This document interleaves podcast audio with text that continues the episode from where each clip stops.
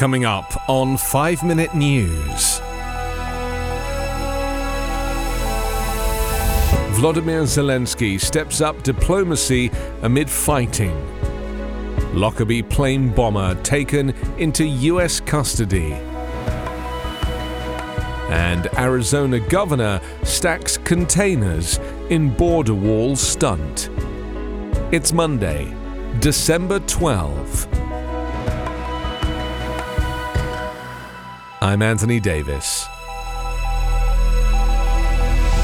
President Vladimir Zelensky held talks with US President Joe Biden and with the leaders of Turkey and France on Sunday, an increase in diplomatic activity around the war started by Russia that is dragging into a 10th month. While Zelensky has held numerous talks with Biden, French President Emmanuel Macron and Turkish President Tayyip Erdogan since Russian forces invaded in late February, the accumulation of discussions in just one day is not a regular event. Zelensky said that he had thanked Biden for unprecedented defense and financial help the United States had provided for Ukraine and talked with the US president about an effective anti-aircraft defense system to protect the population. Earlier, Zelensky said he held a very meaningful conversation with Macron on defense, energy, economy and diplomacy that lasted more than an hour, and very specific talks with Erdogan on assuring Ukraine's grain exports. Turkey, which acted as a mediator in peace talks in the early months of the war, also worked alongside the United Nations in a grain deal, which opened up Ukrainian ports for exports in July after a 6-month de facto Russian blockade. Erdogan's office said the Turkish leader had a call with Russian President Vladimir Putin on Sunday, in which he had called for a quick end to the conflict. Putin said last week that Moscow's near total loss of trust in the West would make an eventual settlement over Ukraine much harder to reach, and warned of a protracted war. A Libyan intelligence official accused of making the bomb that brought down Pan Am Flight 103 over Lockerbie, Scotland in 1998 in an international act of terrorism has been taken into U.S. custody and will face federal charges in Washington, the Justice Department said yesterday. Abu Agila Mohammad Mas'ud Kheir Al-Marimi was taken into custody about 2 years after former U.S. Attorney General Bill Barr first announced the United States filed charges against him. Massoud is expected to make his initial court appearance in a federal court in Washington. Court documents described Massoud as an expert bomb maker who joined Libya's external security organization intelligence service in the 1970s and took part in a number of operations outside Libya, reaching the rank of colonel. A military source in the Libyan city of Misrata said Massoud had been flown from the airport there.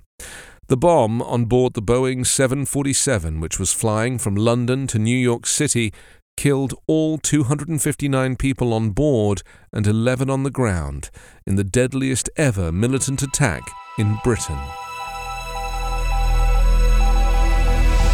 Republican Governor Doug Ducey has erected hundreds of double-stacked shipping containers topped by razor wire along Arizona's remote eastern boundary with Mexico in a bold show of border enforcement, even as he prepares to leave office. Ducey pressed forward over the objections of the U.S. government, protesters, environmentalists and an incoming governor who has called it a poor use of resources. Democratic Governor-elect Katie Hobbs said last week she was looking at all the options and hadn't decided what to do about the containers after her January 5th inauguration. She previously suggested the containers be repurposed as affordable housing, an increasingly popular option for homeless and low-income people. Federal agencies have told Arizona the construction on U.S. land is unlawful and ordered it to halt. Ducey responded by suing federal officials over their objections, sending the dispute to court. Environmental groups say the containers could imperil natural water systems and endanger species. Ducey insists Arizona holds sole or shared jurisdiction over the 60-foot strip the containers rest on and has a constitutional right to protect residents from imminent danger of criminal and humanitarian crises. Federal agencies want Ducey's complaint dismissed. Border security was the focus of the former disgraced President Donald Trump's presidency and remains a potent issue for Republican politicians. Hobbs's GOP rival, Carrie Lake, campaigned on a promise to dispatch the National Guard to the border on her first day in office. Texas Republican Governor Greg Abbott, recently re-elected to a third term, has pushed to keep building Trump's signature wall on the mostly private land along his state's border with Mexico and has crowdsourced funds to help pay for it. He's also received attention for busing migrants to Democratic-led cities far from the southern border, including New York City, Chicago, Philadelphia, and Washington, D.C.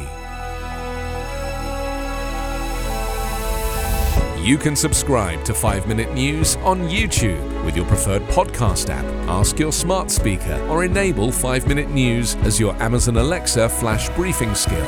Subscribe, rate, and review online at 5minute.news. 5-Minute News is an evergreen podcast covering politics, inequality, health, and climate, delivering independent, unbiased, and essential world news daily.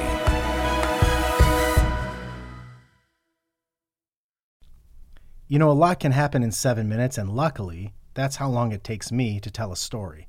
My name is Aaron Calafato, and I'm the creator of 7-Minute Stories. I'm proud to partner with Evergreen Podcasts, and I'd like to invite you to join me on this journey.